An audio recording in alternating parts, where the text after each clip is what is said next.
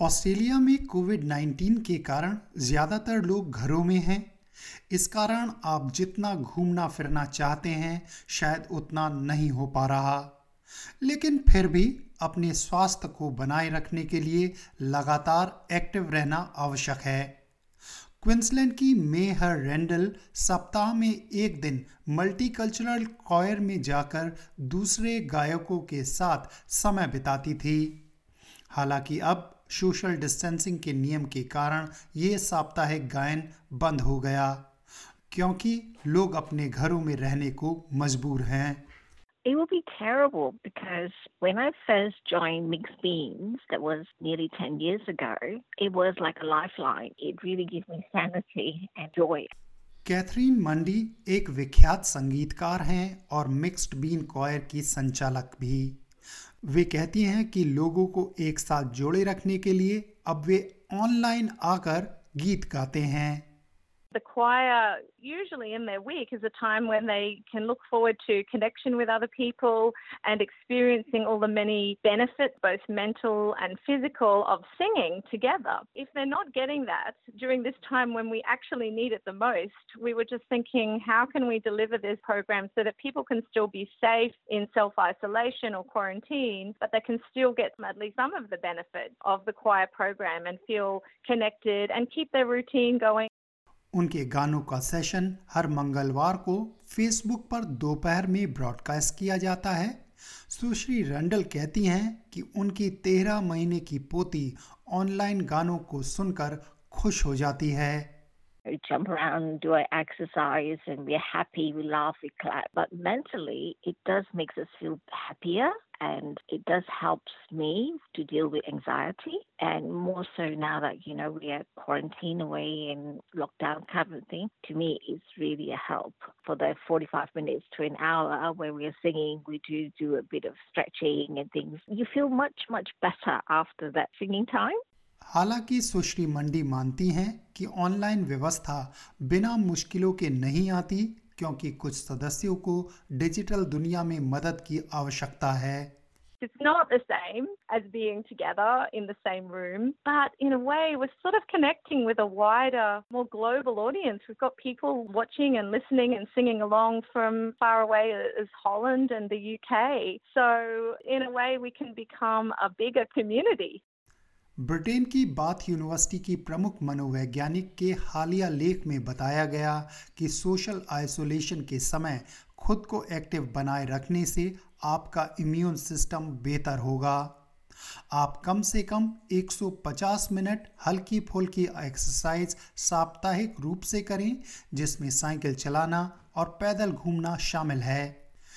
Melbourne के व्यायाम मनोविज्ञान के जानकार मोहम्मद साद कहते हैं कि नियमित हल्के व्यायाम द्वारा क्रॉनिक बीमारियों को काबू में रखा जा सकता है These conditions, if not being monitored on a regular basis, can progress. And if we're inactive, the research has shown that there can be a decrease in your immune function and your susceptibility to attracting viruses can actually increase.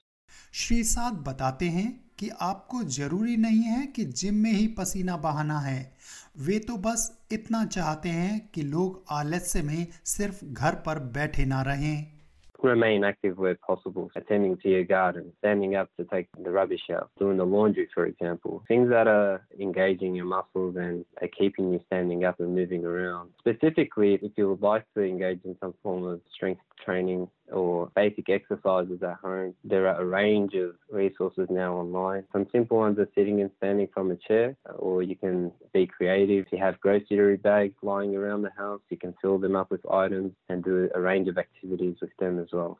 बहुत से मुस्लिम भी इस समय रमज़ान के लिए सुबह से शाम तक उपवास रखते हैं साथ के अनुसार उपवास के दौरान व्यायाम के प्रति दृष्टिकोण को समग्र करना होगा taking in factors such as are you getting enough sleep? What are the types of food that you're eating? Are you drinking enough water? Because these are all going to have an impact on your ability to remain active during this month. वे चेतावनी देते हैं कि यदि आप उपवास रखते हुए ज़्यादा व्यायाम करेंगे तो इसका आपके स्वास्थ्य पर खराब असर हो सकता है I'd encourage light to moderate walking or some basic strength exercises that are manageable. Going for a walk outside to get some fresh air, involving the kids in the household if you do have children or those living with you to do activities with you together. A lot of people do engage in reading the Quran, which primarily involves sitting down a lot of the time. So try and break up those long periods of sitting with periods of activity. You can do some light stretches in between, so have some frequent bouts of activity. Queensland के बोधी चैन meditation centre को चलाने वाले ह्यू चुआन शुफू लोगों को ताइची सिखाते हैं। उनके अनुसार ताइची जैसी हल्की फुल्की एक्सरसाइज उम्रदराज और किसी क्रॉनिक बीमारी से ग्रस्त लोगों के लिए अच्छी है। soft and gentle exercise, but also it can develop the inner energy, and that inner energy can help the blood circulation. It is also a synchronized exercise too, so that can help elder people to remain the balance much better.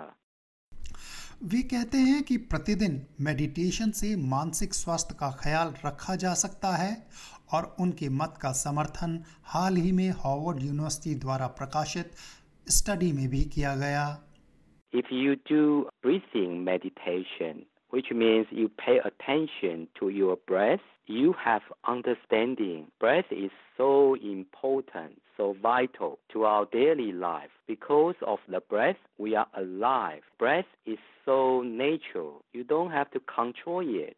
So you have that understanding and you realize, wow, the breath is so consistent, Day by day moment by moment वे ये भी कहते हैं कि mindfulness से शरीर की जागृत beta brain waves relax होती हैं।